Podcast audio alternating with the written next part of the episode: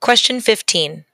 An antique skateboard has an area of 208 square inches. The short sides of the rectangular board are each 8 inches long. Part A. Use the labels from the list to complete the model. Labels can be used more than once.